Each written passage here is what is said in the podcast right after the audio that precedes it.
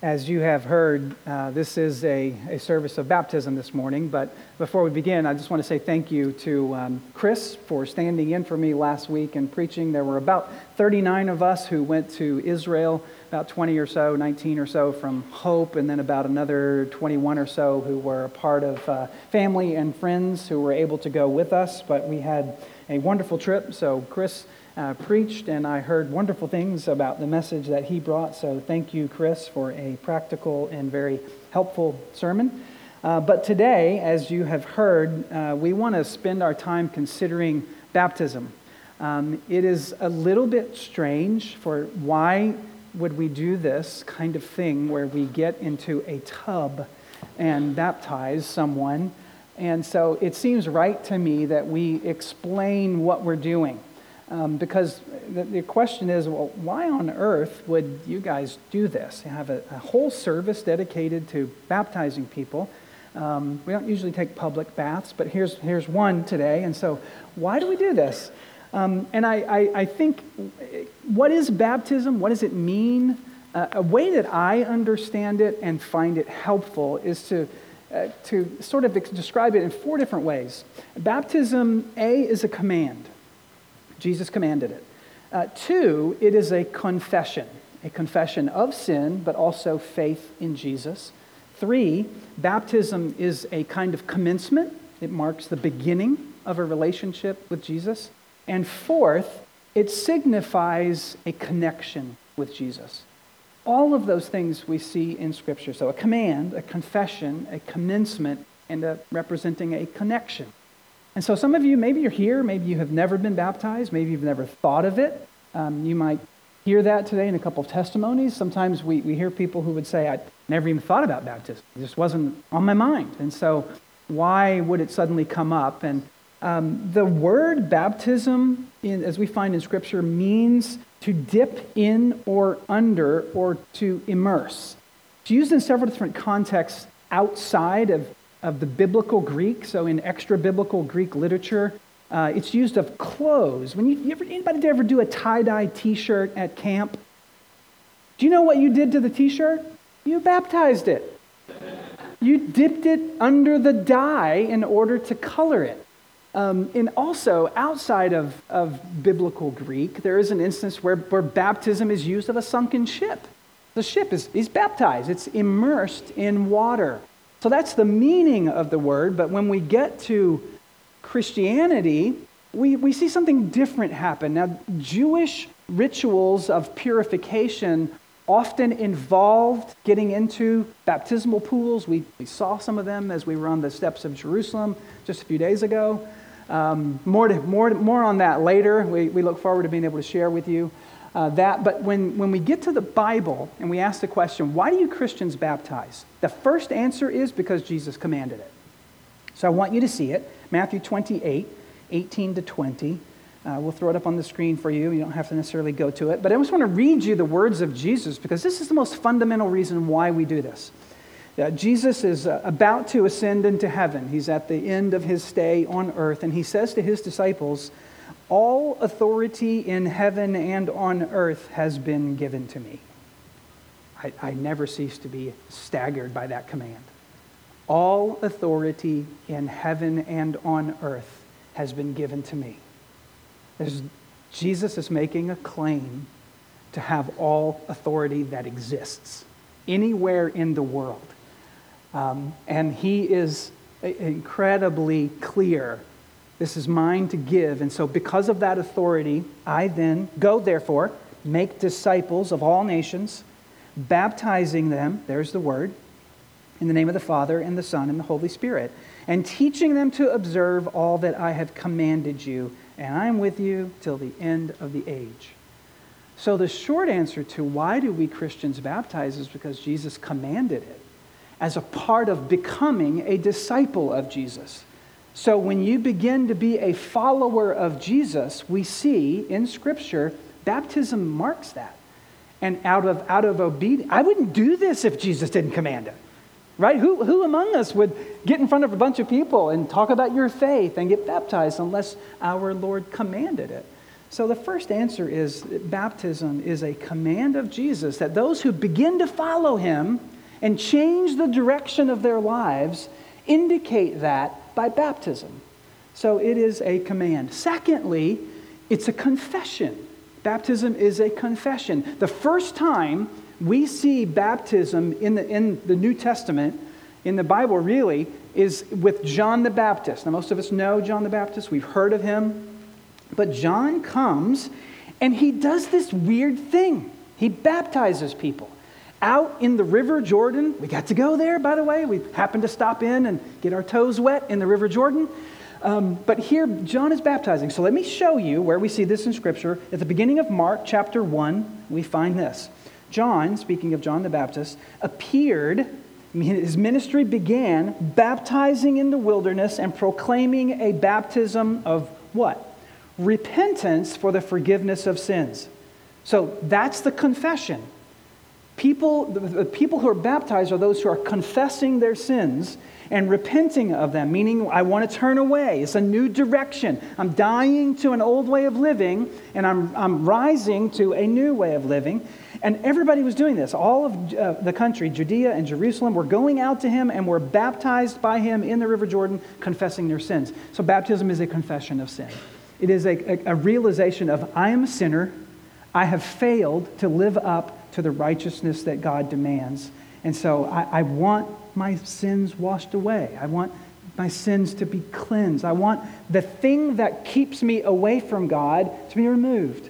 So, baptism is a sign of that. It's a confession of sin, but also a symbol of that cleansing and that washing. And then, third, we see baptism is a commencement. What's commencement? It's the beginning, right? When you graduate from college and you commence your life into the real world, we call that celebration commencement. It's the beginning.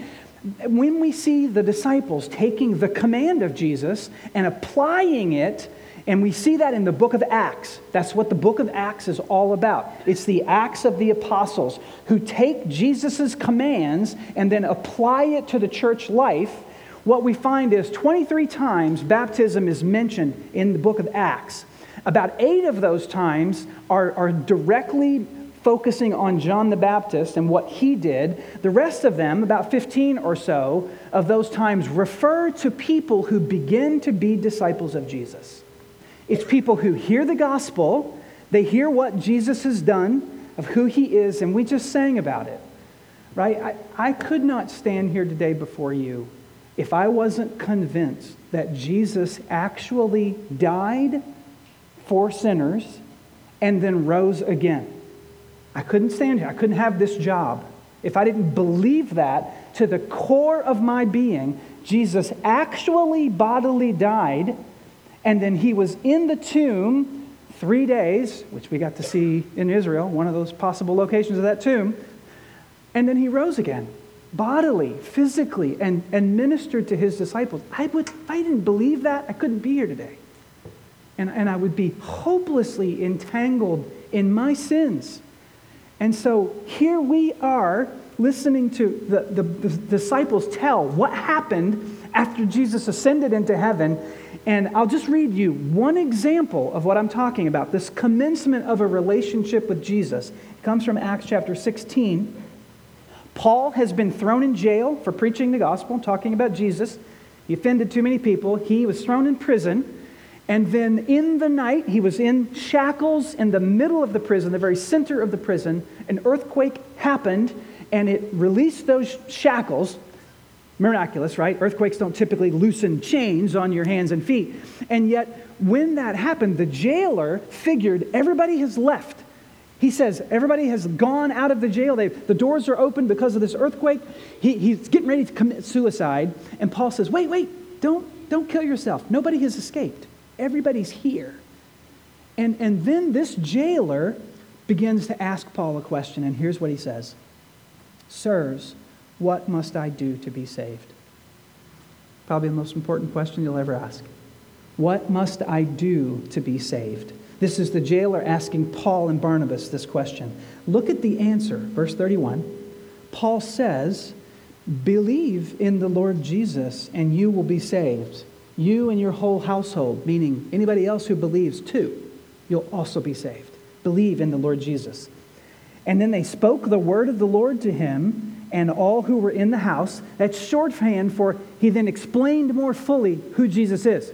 He, he spoke the word. He talked about what Jesus has done. Probably all those promises in the Old Testament. He mentioned them to explain that Jesus has risen from the dead. And verse 33 and this jailer was baptized at once. So after hearing who Jesus is, what he had done, believing that message, he was then baptized. So that's the beginning, that's the commencement. That's what happens when you confronted with the gospel, you hear the good news that Jesus died because that's the punishment for sin. All sin requires death. From the very beginning of the pages of Scripture, we see that. One act of disobedience by Adam and Eve, and death was the result.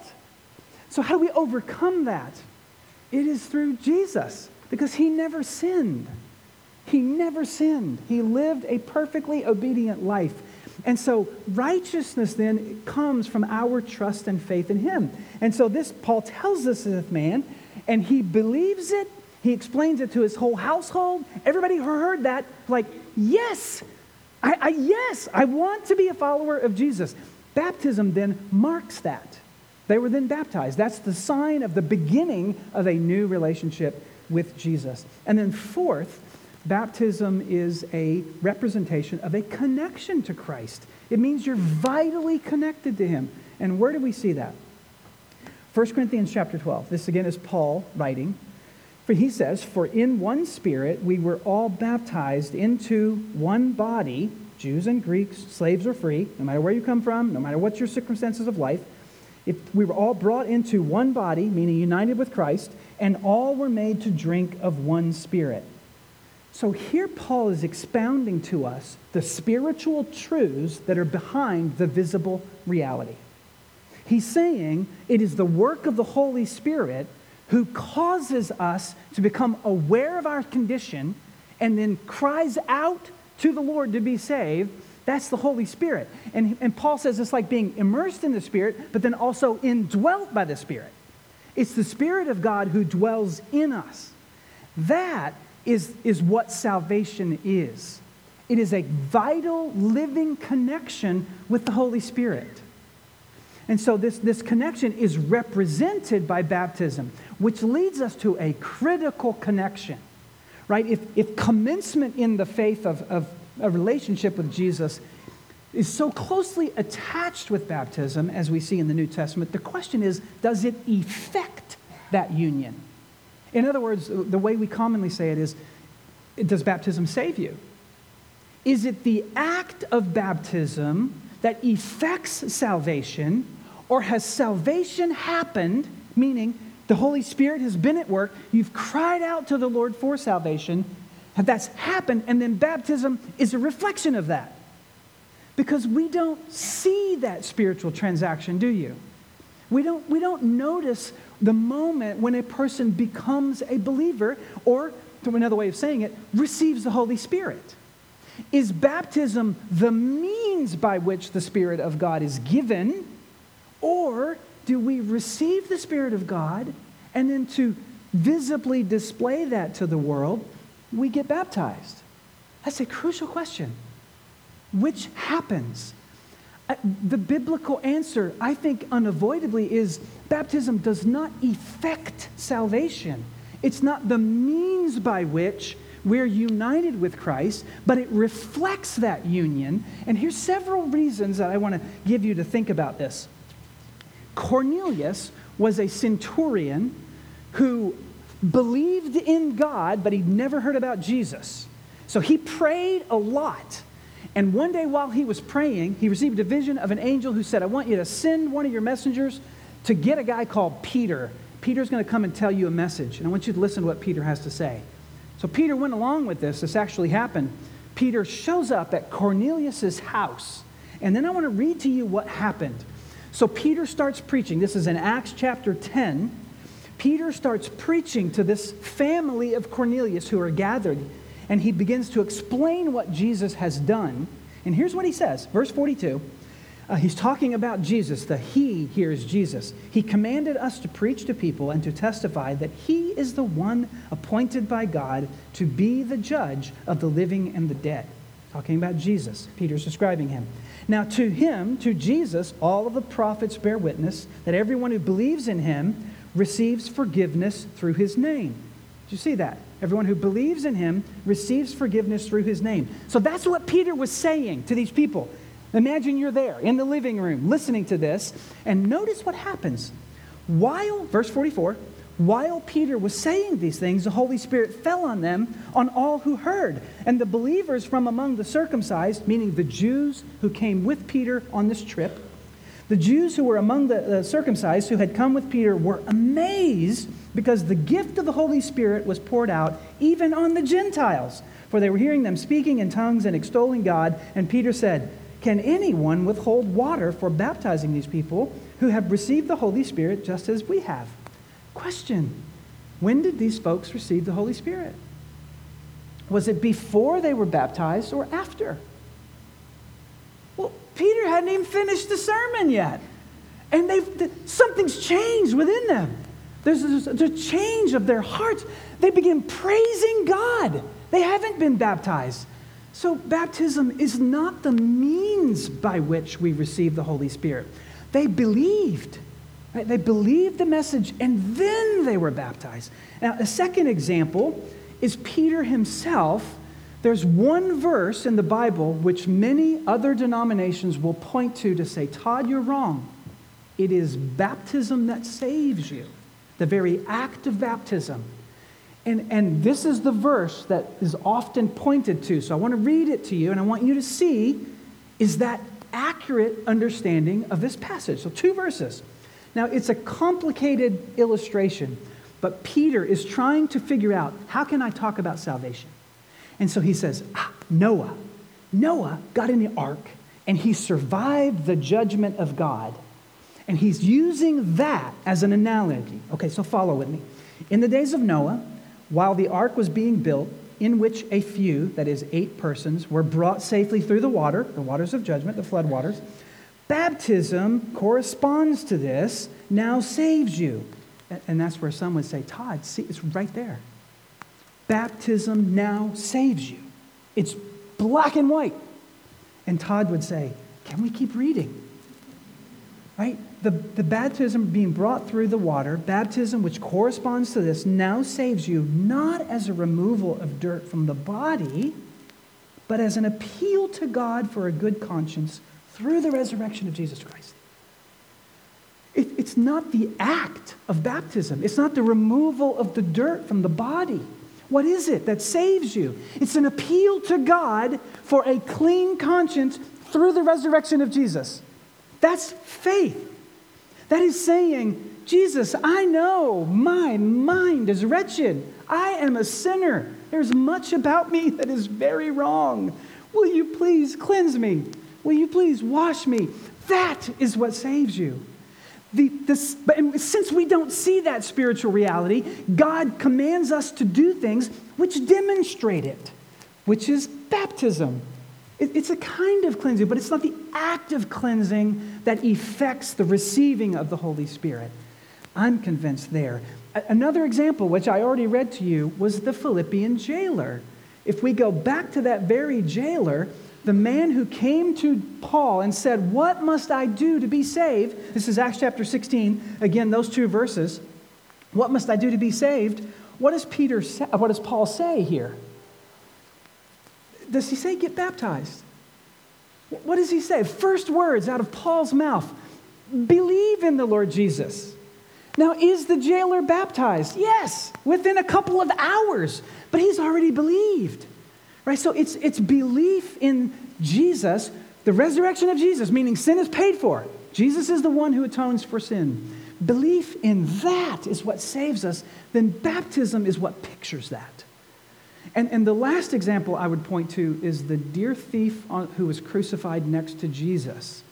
If you remember the gospel story, as that morning unfolded of those crucifixions, there were two thieves who were crucified with Jesus. At the start of the day, they were both making fun of Jesus.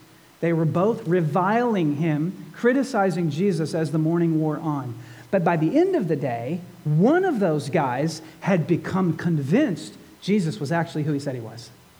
And the other guy is still making fun of Jesus and reviling Jesus. And the other thief said, Can you, I'm going to summarize in my own words, okay?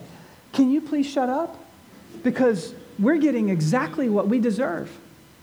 He's not, he's innocent. He's done nothing wrong, is what that thief was convinced said. And then he turns to Jesus and he says, When you get home to your kingdom, will you remember me? And Jesus said, You're going to be with me today. You will be with me in paradise. And he says, I'll see you in a little while. he was not baptized.